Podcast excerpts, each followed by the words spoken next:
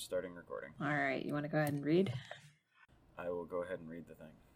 Thanks. The room, usually boisterous, was silent. Animators, executives, script editors, and the film's director all sat around a long oval table, and nobody was saying a word.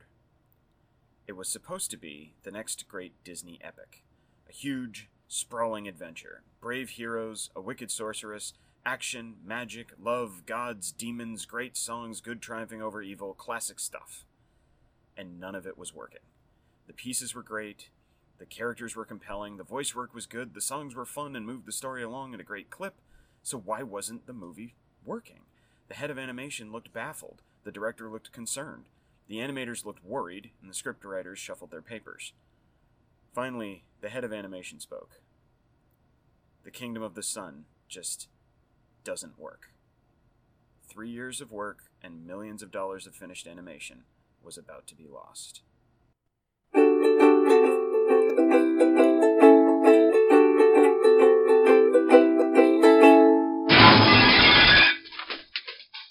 feel like I really overused the word work in that. Not at all. Welcome to Relative Disasters, the show where my sister and I manage our existential dread by talking about terrible and interesting historical events, their context, implications, and any related sidebars we feel like discussing. I'm Greg, toiling away in the Relative Disasters storyboard mines. And I'm his sister Ella, distinguished professor of 20th century cartoon classics here at Relative Disasters University. Uh, thanks so much for that genuinely stressful story, Greg. It is I am so excited that today we're going to be taking a look at Kingdom of the Sun, the greatest Disney movie that never was. Yeah, it really is. It's it's such a strange tale. This is one of those things that the people who know the story are very polarized on it. There are some people who think that this is the definitive example of executive overreach and, you know, stifling creativity for the sake of getting a movie out on schedule. And then there are Mhm. people who are like, this is exactly why you have executives who can step in and say, the entire thing isn't working, shut it down and make it into something else. Because this movie, no matter what, was not going to come out on time. Mm. So, context. We got to start with how Disney was doing at the time. So, ever since the death of Walt Disney, Disney animation was really struggling to find a voice. They had a string of what are kind of weird movies, a lot of which most people have forgotten about. There's, you know, there's the classic Robin Hood and Adventures of Winnie the Pooh, hmm uh, The Rescuers, which was actually a huge movie that I don't think I've ever seen. The Fox and the Hound, which is one of the most depressing things they've ever done. The Black Cauldron, which is just bad. The Great Mouse Detective, which was fine. Hey, that's a cult classic. Don't I don't I, insult I the Great Mouse like Detective. that one. Thank I you. like The Great Mouse Detective. That's a fine movie, um, but it's certainly not like you know the pinnacle of Disney excellence. Mm. And then they had Oliver and Company, which again is very polarizing. I'm not going to go into it here. It's not my cup of tea. And then they hit on what a lot of people call the Disney Renaissance. Yes. So it begins in 1989 with The Little Mermaid, and The Little Mermaid is a smash. And the reason that these films are so stuck in the public consciousness and just so successful has Mhm. a lot to do with Disney reinventing their animation to be essentially an animated Broadway musical. They tend to follow a formula, which, if you're looking for it, you can spot it in all of these Renaissance films. You have an opening number that catches everybody's attention and introduces the world, the I Want song, Mhm. a love song usually, the song that's just in there for fun because it's a great song. Think of Under the Sea from Little Mermaid, Be Our Guest, the, the showstopper basically Yeah. and the great villain song. So those are those are the the things that they hit on and it works like gangbusters. Little Mermaid biggest movie of the year. Beauty and the Beast biggest movie of the year gets nominated for an Oscar for best picture. Aladdin biggest movie of the year. Mm. The Lion King maybe the biggest hand-drawn animated movie of all time. I never realized that those movies were so close together. They were really Oh, yeah. cranking them out. They did basically one a year. Little Mermaid in Oh my 89, gosh. Beauty and the Beast was 91, but they had The Rescuers Down Under come out in 1990, which also was a big success, but it kind of gets lost in the shuffle because it's not one of those sort of Broadway formula movies. Mhm. So Beauty and the Beast in 91, Aladdin in 92, and then you have The Lion King in 94. So then the magic kind of wears off. The next two movies in the pipeline are Pocahontas and The Hunchback of Notre Dame hmm followed by Hercules and then Mulan and then Tarzan hmm and then you hit the next thing in the production schedule that was supposed to come out was The Kingdom of the Sun. But what happened with Pocahontas and Hunchback of Notre Dame is that basically something just doesn't work with those two. I would argue with Pocahontas, it's just a garbage movie. That might be an unpopular opinion, but it's not a film that has many redeeming qualities to it. Hunchback of Notre Dame is actually a fantastic movie, but it's very dark for a Disney film. Mm. Most importantly, neither one of these movies do very well at the box office. Obviously, they make back their budget, but they don't do business like The Lion King and Beauty and the Beast and Aladdin do business. Mhm. So they need a hit, basically. Disney needs a big hit. And they turn to Roger Allers. So Roger Allers was one of the co-directors of The Lion King. He came in to The Lion King when The Lion King was having a lot of script problems and it was in no way recognizable as the film that, that we know today. So Roger Allers comes in and saves The Lion King, basically. He turns around a, a very troubled production. He cuts all, out the fat. He makes it uh, very heartfelt and very sweeping, moving, epic kind of a movie. And it comes out, and it is it might be the best Disney movie they've put out. So what winds up happening is Roger Allers comes in, and he's got an idea. He wants to set a movie in the ancient Incan Empire Mm. and he comes up with this epic of Kingdom of the Sun. It's going to be a huge movie. It's going to involve, essentially at its core, it's going to be the Prince and the Pauper set in the ancient Incan Empire. There's going to be an emperor, and the emperor switches places with a lowly llama farmer Mhm. and the llama farmer turns out to be a great emperor and teaches the real emperor how to be a good person and I feel like this is a story that pops up in Disney fairly often. disney has only done the prince and the pauper once and it was done as a mickey mouse animated short film. Hmm and so they haven't actually done this story before. So it makes sense that they would have like an epic, Uh, one of those huge musical epics along this Exactly. storyline. Okay. because what they're trying to do essentially is they're trying to recapture the magic of the lion king Aww. So, in 1994, a few things have happened in the higher ups at Disney. First of all, very early on in the production of Kingdom of the Sun, Jeffrey Katzenberg leaves Disney. He and Michael Eisner have it out, and Eisner stays, Katzenberg goes, and he goes off and he forms DreamWorks, and that, you know, becomes basically Disney's biggest rival since then.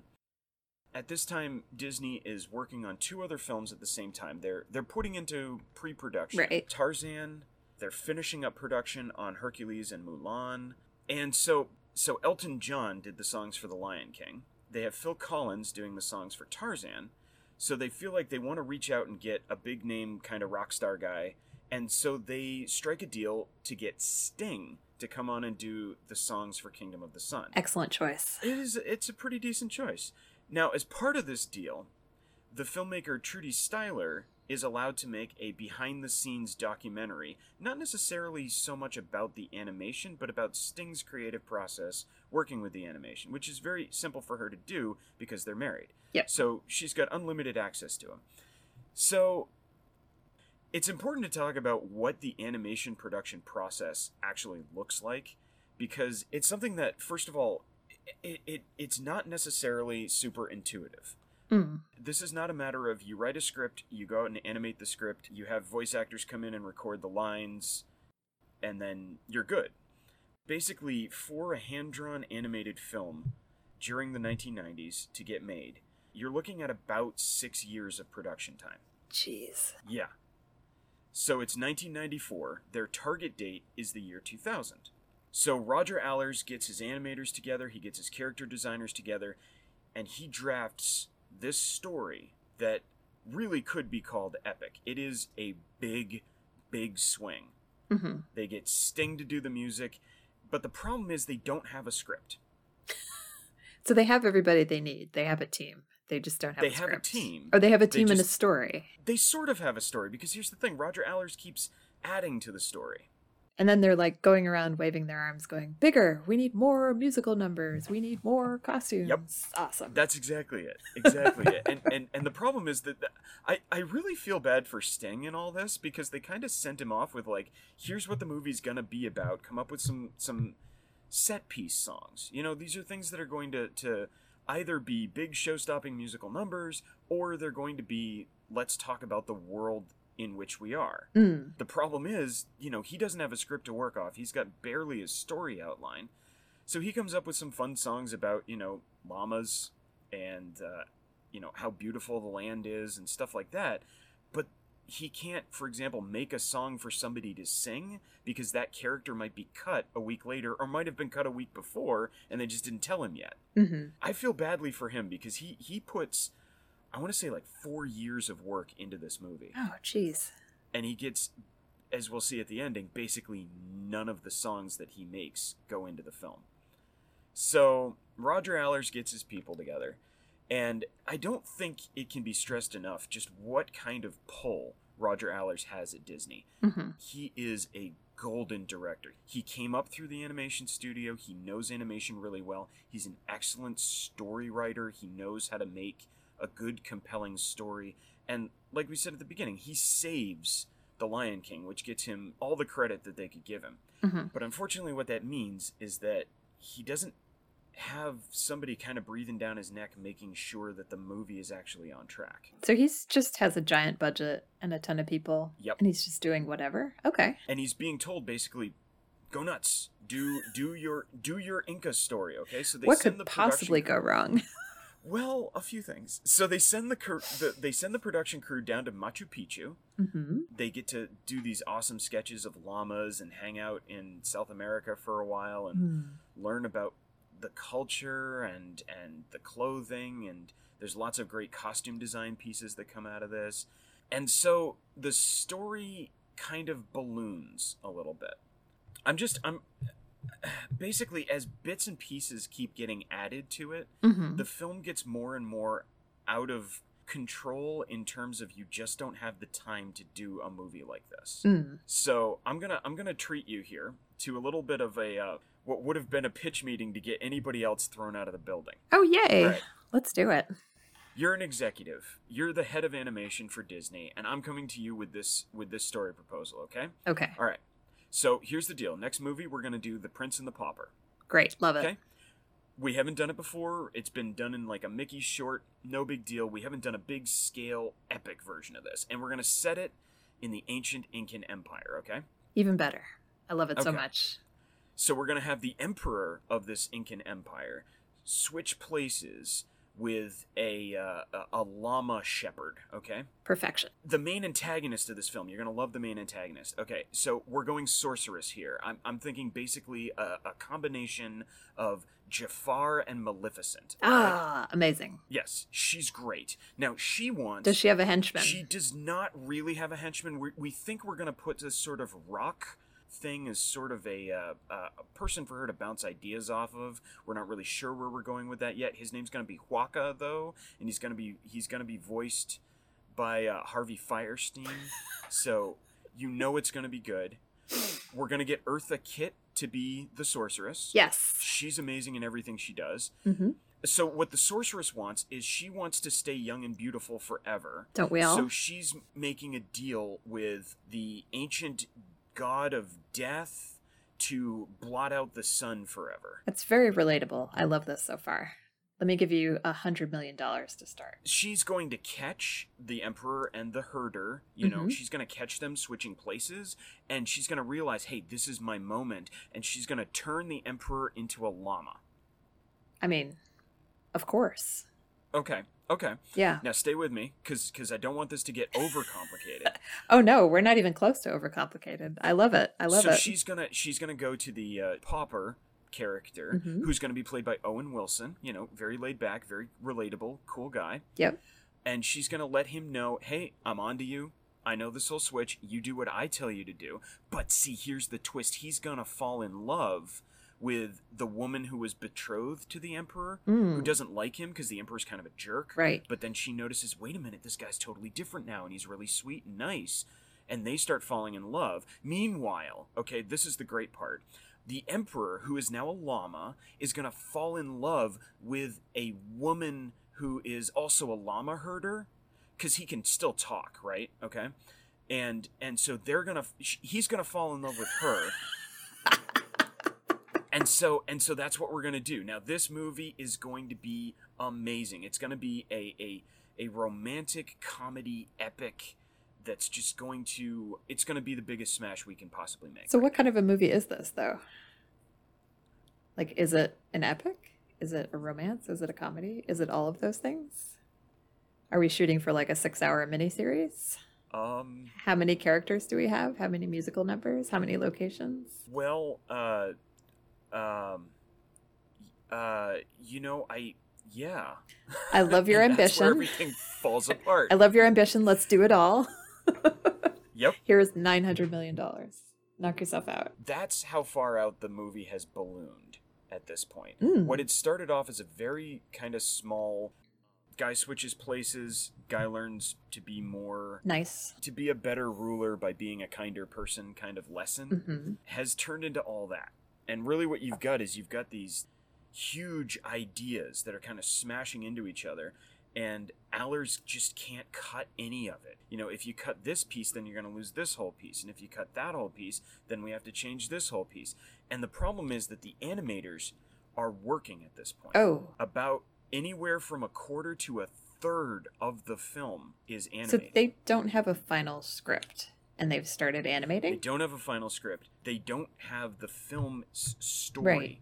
finalized, and they've been animating. Is that unusual? That is incredibly okay, good, because that seems really inefficient. It's super inefficient. Usually during these situations, you have your producer and your heads of animation are kind of looking over the director's shoulder and saying, okay, look, this isn't working. Let's lose this. Let's add this. Let's trim this down. Let's buff this up. They're kind of guiding the story along, and it's the director's job to basically manage all of the pieces of the story. And usually, Disney will put two directors on a film because an animated film is so much harder to make that you it really helps to have two people at the top. hmm And so what winds up happening is they they bring in somebody to serve as a second director. They bring in a guy named Mark Dindal. Now Mark Dindal is awesome. He's a very interesting guy. He came up again through the Disney animation. He and Roger Allers had actually worked together on some pieces of The Little Mermaid. So hmm. it wasn't like they didn't know each other. It wasn't like they, they were, you know, trying to rein in Roger Allers, so they brought in this stranger. Mark Dindal had just had a huge critical hit with a film called Cats Don't Dance, which is Is that a Disney movie? it is not. It was the only movie ever put out by Turner Animation. I've never heard of it. Yeah, n- most people haven't. Uh, it's actually I don't want to go into it too much here, but it's a, it's a very good film. hmm It was the last film that Gene Kelly worked on. Oh. He was the choreographer for it, hmm and despite the animation being a little rougher than you know Disney's standard, it is very very good. It's got a lot of heart to it. It's a very sweet film. It's really meant to serve as sort of an allegory of people of color in Hollywood during the time period of the film, hmm and it's really well done. And so the film bombed at the box office because Warner Brothers did not promote it at all because by the time the film was finished, Turner Animation was out of money and they were shutting down, so Warner Brothers just sort of shoved it out into theaters. So the film bombed, but critics loved it, and especially animation critics loved it. So much so that the producers of Kingdom of the Sun reached out to Mark Dindal and were like, hey, come back to Disney. and so he did. And so they brought him in to be co director of Kingdom of the Sun. Mhm. And the first thing that winds up happening is there is a big meeting where basically the manure hits the fan. Is this the sweatbox? So- box? This is the sweatbox. Okay. So it's 1998 at this point. So we are four years into production. Mm-hmm. So the sweatbox is a showing room. Okay, it's a place in the Disney Animation Studios where you put up on screen your animatics, your storyboards, some voice work that's mostly done by whoever happens to be near a microphone at the time, just so people can see the shape of the movie. Okay. Mm-hmm. So it's it's it's very much a work in progress, but it really gives everybody a chance to see what the film is doing. So is this the first time that like the executives get a look at what the creative people have been working on? No. Is this like where they where they kind of critique? So it's not the first time that the heads of animation have seen the work that's been going on, Mhm. but it's the first time really that they've seen all that work collated Put together. place. Exactly. Oh, okay. Because the thing is about sense. the original Roger Allers Kingdom of the Sun, there are lots of set pieces that are amazing. Mm. Apparently, the ending was incredible, where the Emperor and his pauper twin undo the damage of Eartha Kitt's sorceress, and the whole sequence was just jaw dropping. Mhm. But here's the problem. So what the sweatbox is is it is this theater, and the entire purpose of this theater is you sit there with the heads of animation, the producers, the people who work on it, and you watch the film, and then their job is to tear it to pieces because anything that's not working needs to be killed before you spend six months animating a sequence that you're going to need to cut later, right? Mm-hmm. So the problem is that basically the whole movie doesn't work. Oh dear. Oh yeah. And it's 1998. You're 4 years into production. Oh god. Yeah. Oh, so this is. Everybody goes to the to the review room where they sit down at their tables Mhm. and the two heads of animation come in and say, "Everybody, thank you so much for your hard work. We need to speak to Mark and Roger alone." Okay. So that's not a good sign. Oh yeah. So you're 2 years away from when this movie has to be in theaters because Mhm. you've signed contracts to deliver this movie in theaters. And the total responsibility for the production problem lies with the director. it really lies on the director unfortunately because here's the th- every every source that you have on this is like roger allers is a great guy he's awesome this should have worked and the fact that it didn't is just insane Mm. the two heads of the studio sit down with roger allers and mark dindal and they're like okay this is no longer a question of what do we refine and make great this is what can we save Oh no. Oh yeah. And it's heartbreaking for Allers because he's poured four years of his life into this, and and at this point, he's not going to get this movie made. So, what do you think the problem is with the production? Like, what do you think is causing it to fail? Because we have like this whole range of like talented people. We have all Oh, these yeah. resources like pouring into this production. It Yeah. sounds like it should be really good. Like, what is it that's not working? It's really hard to put your finger on without being able to see the th- the actual film, obviously. Mm. But from everything that I've read from people who were in the rooms and from interviews with Roger Allers and interviews with Mark Dindal and interviews with Tom Schumacher and Peter Schneider, who are the, the heads of animation, mm-hmm. the entire problem with the film is that it's just overstuffed. There's just too much in it, and the too much makes the film really hard to follow, really hard to know who you're supposed to be cheering for, and which story are you going to follow. hmm So basically, they have to go after this thing with, you know, shears. And what winds up happening is, in an effort to save the film, Mark Dindal hmm proposes that we just completely shift this to essentially a comedy. It's the only genre that it hasn't been so far. yeah, pretty much. And the thing is, is you've got you've got to remember that at this point, anywhere from a quarter to a third of the film is already animated. They've already spent anywhere from Mm. twenty-five to thirty million dollars on this, hmm and your choices are shut down production and just lose all that money. hmm Try to keep pushing forward with Roger Allers' idea and just trust that he can make it work at the finish line Hmm. or scrap it, keep what you can, and just make what you can out of it. And Roger Allers asks for six months. He says, Give me six months, let me retool this, make it the epic that it needs to be. and the heads of animation, and I, I think it's at this point that Michael Eisner gets involved. Mhm. But basically, somebody, you know, has to has to go down the ladder and basically say, we can't give you six months. We gave you four years, Mm. and if you can't make it work in four years, I don't think six months is going to make a difference. And so Roger Allers steps down. He he doesn't you know quit in a huff. He doesn't burn the studio down on his way out. He's just like, all right, this isn't the movie that I want to make, and I, I think it makes the most sense for me to just walk away from the project. I mean, he's incredibly graceful about it. Does he ever direct anything for Disney ever again? I just want to know what happened after this fiasco. he does do a little bit of story work on Lilo and Stitch and a little bit of story work on uh, the film Brother Bear. So he's not He's blacklisted. certainly not after blacklisted. this. No, no, no, no, no. But he Okay. is not. He is never a director for Disney again. Okay. He goes on to direct the 2006 Little Match Girl Ah. Disney adaptation, which is a short. It's very good. But after that, he leaves Disney. He goes to work for Sony. He works on Open Season, Surfs Up. Classics. He works on The Prophet, which is an animated film based on Kahlil Gibran's The Prophet. Oh, interesting. Yeah, That is a wide range of productions. it's a weird range of production. All right. Well, I'm glad this didn't kill his career. It doesn't kill his career, but he doesn't direct a feature film for Disney again. Mm. Okay. Okay.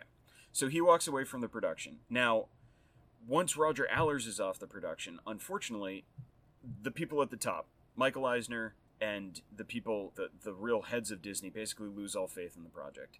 They give the producers two weeks, salvage what you can from this production, Mhm. or we're just going to take our losses and shut it down. Oh, God. Which, here's the interesting thing that's not the first time Disney's done that. The first time Disney has done that was actually all the way back at Pinocchio Oh, no kidding. because you got to remember those early Disney movies they might have been smash hits and critical darlings but they barely made any money because they cost so much to make Mhm. Sleeping Beauty was basically a pyrrhic victory um, it's it's an amazing piece of animation it made a ton of money it barely made back what they spent on it Mm. just under the wire Animation is expensive, especially when you're talking about hand drawn animation. Yeah. Oh yeah Yeah. oh god yes You need people So- who know what they're doing, and they cost money. Well, not only do they cost money, but their time costs Mhm. so much money. Because if you're going to employ, I mean, a great example of this is the animator, the original animator for the evil sorceress character in Kingdom of the Sun. hmm He made her into this amazing character, and then once the film was going to be switched to a comedy, he walked. He went over and worked on Lilo and Stitch instead. He's like, this isn't the character that I created. So nearly all of his work couldn't be applied to the new film. hmm And you were talking four years of work by one of the best animators of all time gone. Mm. Yeah, it hurts. So, executives give them two weeks to salvage this. Mhm. So, Mark Dindal, who is now the only director in charge, he renames it Kingdom in the Sun. No, that's a terrible, terrible title. It, it's, you know, it's, it's, don't worry, the title will get worse as we go okay, great, great. He calls on a writer's room. They kind of strike gold. hmm he gets a writer's room together and basically tells them this is the footage this is the animation that we have these are the completed character designs that we have these are the set pieces that we have we can only save x y and z what are we going to hack this movie into so we can get it done in one year because that's all the time we have left This explains so much about for, oh yes about the movie they end So- up with. here's what they end up with they end up with an emperor who gets changed into a llama hmm by an evil sorceress. They cut the entire Prince and the Pauper. They cut the entire sorceress's plan to bring eternal darkness to stay young forever. They change the llama herder from being the twin of the emperor to being a family man and Mhm. a father figure for the emperor. They rework the emperor a little bit to be a spoiled brat. And at this point, we got to talk about the casting because the casting for this movie is really perfect. Yes, Eartha Kitt.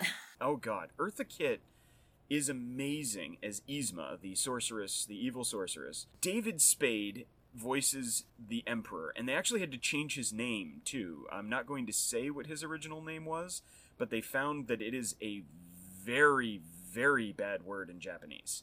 Like one of the few words that people just do not say in public.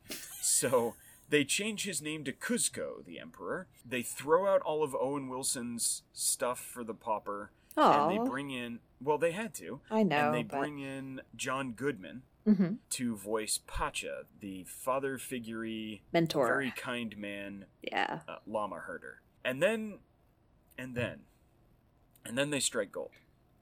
Because one of the new additions to this completely changed story is that Yzma has a sidekick, okay? Mhm. Now, Yzma's sidekick was supposed to be this generic background soldier, okay?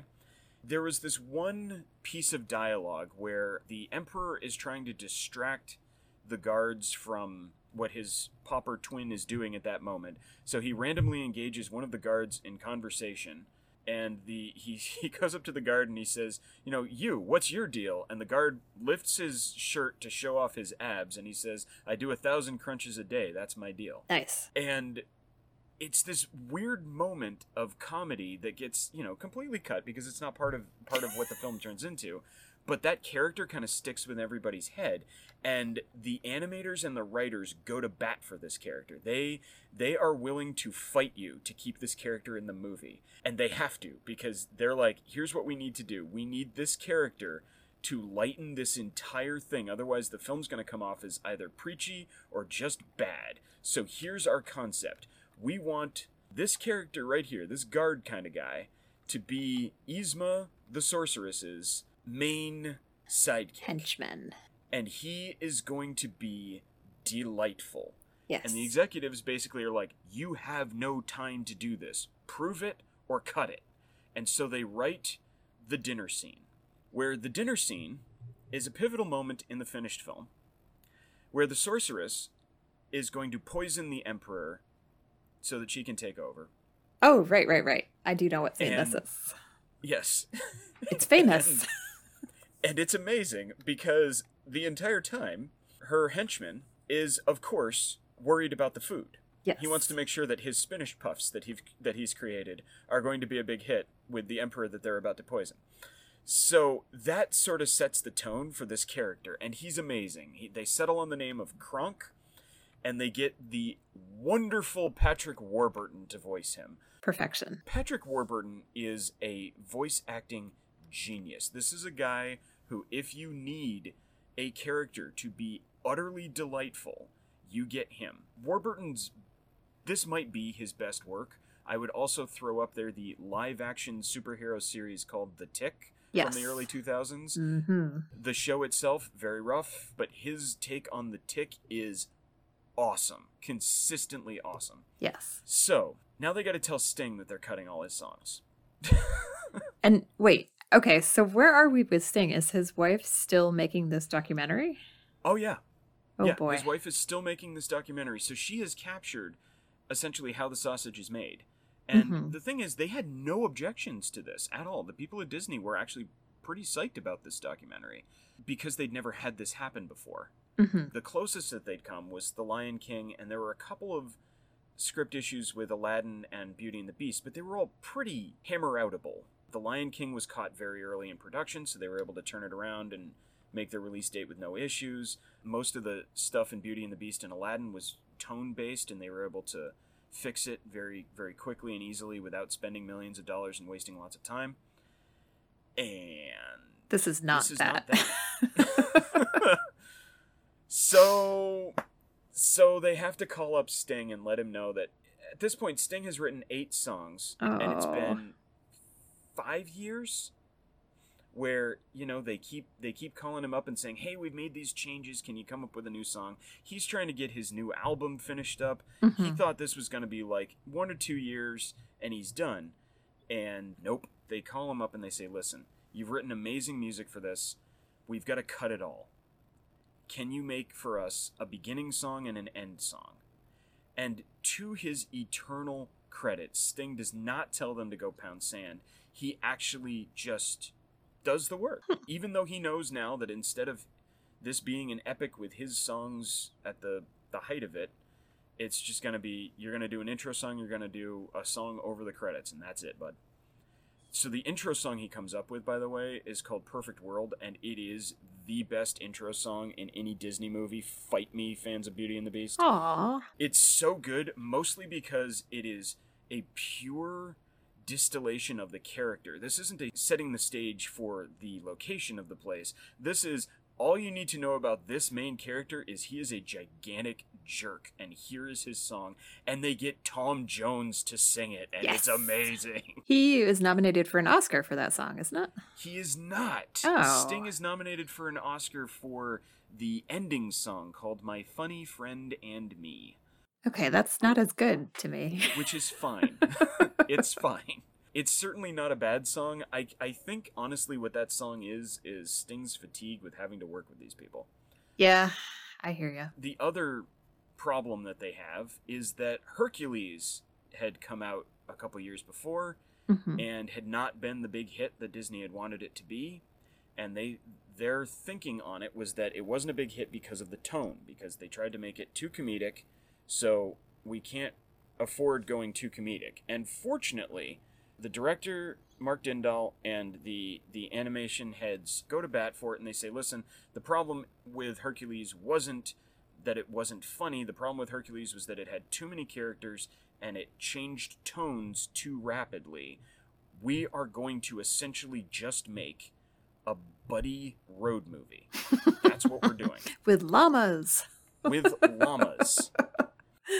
I I'm not gonna lie, I love that concept, and I'm sad that they had to waste four years and thirty million dollars coming up with that. And this is also one of those things where it's like the writer's room basically was sort of shunted off into a corner because at this point Disney executives were looking at this movie as all right, just try to make the loss not hurt so much. Okay? Mhm. You know, try to make back at least the budget. So they were basically allowed to go off and do whatever the heck they wanted, which is fantastic. They are allowed to make set pieces that you would not see in a Disney movie. They're allowed to make jokes. They're allowed to basically make. I, I think my favorite review of this, I think it was Roger Ebert who said this is the best Looney Tunes movie ever made That's so because perfect. it, it runs on that kind of logic. It, it's just Definitely got that energy. Oh my god, yes. It's just bananas. There are scenes with Kronk talking to squirrels to get directions, and a scene where a squirrel pulls a pulls a balloon from nowhere to wreak havoc on people, and it's wonderful. It's so good. And so the final limp to the finish line here, they changed the name again to The Emperor's New Groove. Hmm, I don't love that title. I don't either. It's a hard movie to get behind, and I think the problem with it is that one, it's got nothing to do with the Emperor's New Clothes. Yeah, yeah, that's the association that I think I jumped to. I will say it's better than Kingdom in the Sun. Sure. Kingdom in the Sun is And terrible. you can't call it Kingdom of the Sun because it's no longer this, you know, epic sort of thing. If you call this movie Kingdom of the Sun, people are going to come expecting something that this movie is not. Mm. So I don't know what else they could have called it. I mean, the Llama King, maybe? You know, use the same font from the Lion King and just go from there. But they didn't. It's part two. the So- Peru story. what winds up happening is the film it was supposed to come out in summer of 2000 disney was able to shuffle things around on their schedule so that it could come out in december of 2000 hmm and it comes out to basically a wet splat That breaks my heart. It's such a good movie. it's, It's, such so a good funny. movie and it's incredibly funny disney does not know how to market this movie and i encourage you to go out and try to find the original movie posters for this film because it's obvious that they have no idea what to make of this it is just Mhm. it, it is just such a bananas out there not standard disney movie it is not an easy film to market Yeah, I can see that. So this movie came out when I was in college and a lot of my friends were really into animation. Yep. And I remember people going to see it thinking it was like a movie for young children. And then I you know, my other friends Yes. went thinking it was more like a historical epic. Yep. Um, and nobody was happy after they saw it, but Oh, they no! all but they all like brought away things that they really enjoyed about it. Sure. And I think a lot of us kind of watched it and were a little disappointed and then watched it again three or four years later and we're like, this is an amazing movie. I remember when it came out and just being kind of like, the heck is this? And plus, it was out against some pretty strong competition. that was the other thing, yeah. In the theaters, the movie made just shy of 90 million in the US and about another 80 million worldwide. So That's not too 170 bad. million for a film that they'd spent, you know, you can't actually find these figures, but they probably spent about 120 million on it at that point. hmm That that is, you know, basically in Disney terms, that's a flop. Now,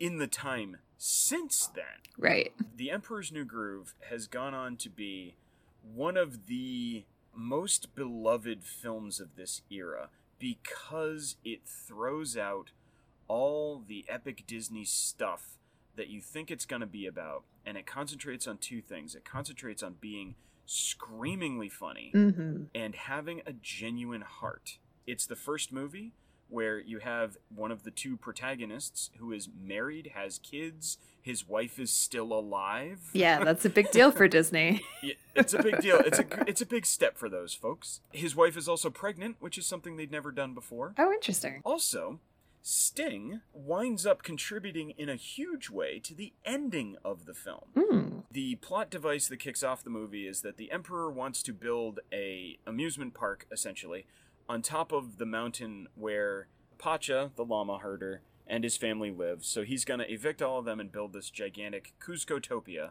which kicks off you learning that he's a horrible person. Right. And then the end of the film was supposed to be him just making his Kuzcotopia on the next hill over. and Sting, of all people, Yeah, I have to say that's not a very compelling it's character great- arc. it's not a great character arc. Uh, but Sting, of all people, comes up and submits a story note. saying, Interesting. Look, don't do that. That is, if you have him do that, I am resigning and I'm going to be loud about it because you're going to trample the different people we haven't met yet to make a theme park. That's not okay Mm. at all. And to their credit, the people involved with the story are like, oh yeah, no, he's completely right. That's a terrible character arc. And so it ends with him making a small hut on the hill across from Pacha's, and and they, and so they live happily ever after. And it's it's it's a really really, it's a good movie. It's a Mhm. good movie that deserves all the love we can give it because it's from that kind of lost era of Disney movies where Disney was just like, "Uh, the Renaissance is over and we're just trying whatever right now, and it's it's great. So the final thing that that I wanted to bring up is the soundtrack because the Emperor's New Groove soundtrack actually has songs in it that are not in the film because this is I kind of feel like this is part of the let's try to keep Sting happy zone. I mean, poor Sting. He poured what six, eight years into this. It was it was like 4 or 5, but yeah. You can still see some of the songs that got cut on YouTube. You can see some of the songs that got cut on YouTube and you can see them on this soundtrack. Right, they're excellent songs. They're great songs. In fact, one of the songs, uh, there's been a real push. The villain song he came up with is this song called Snuff Out the Light. Yes, it is brilliant. First of all, Eartha Kitt absolutely crushes it on vocals, hmm but it's also like it is a perfect Disney villain song. It is the only other thing I've ever seen to compare it to is Cruella de Vil in 101 Dalmatians. It's that same kind of like over the top villain energy. Oh, sure. Yeah. Oh, sure. Yeah. No, it's a great song. So that song, and then there's the um, the song he wrote about llamas, which was supposed to be sung by the original version of the Pacha character. hmm And then there's a a very good Disney love song called "One Day She'll Love Me." Oh, that's so Disney. Yeah. It's so Disney, but it was supposed to be sung, from what I understand, between the two couples. So like you have these two couples who are sort of coming to realization that they that they're falling for each other, and it's just a very sweet kind of song. And those three survived and were put on the soundtrack album for Emperor's New Groove hmm literally with like a note that's like these were original songs that had to be cut from the film. Tell me about uh, Sweatbox the movie. Because I understand there's been some uh, controversy. Give me the Okay. gossip. so the final thing that we want to talk about is the thing that is the source for most of what we know about this production, Mhm. which is the film The Sweatbox. What to say about The Sweatbox? So The Sweatbox, as we said before, was a deal between Trudy Styler and Disney executives to document the making of Kingdom of the Sun. The film itself is finished. It was supposed to be theatrically released in 2001 And it was. and and it it was it wasn't released in 2001 disney allowed it to be premiered at the toronto film festival in 2002 Mhm. and then they submitted it for a one week run in los angeles so that it would be eligible for the academy Well, that's nice of them. and then they buried it Yeah. And you cannot you cannot find it. I I don't know how many rabbit holes I went down on the internet and I could not Yeah. find a copy that was available for watching. it, if it pops up on YouTube, it gets taken down very, very quickly. It is incredibly hard to get a hold of. I I have to imagine there are a few bootleg copies on VHS being traded around on the depths of the Disney wiki. Well, there's only bootleg copies. exactly. So that's the thing. I mean, I I have seen the Sweatbox. I think it's an absolutely incredible look at how the sausage is made. I can hmm. absolutely see why Disney doesn't want it in wide release or available on DVD or anything, but I disagree. I really feel like it's it tells a story that is incredibly compelling and really should be made available to the general public because you know, you shouldn't be afraid of your own creative process. Honestly, Disney, of all people, should be like, yeah, we stubbed our toe on this film. Here's the documentary about us stubbing our toe. But have you seen Moana?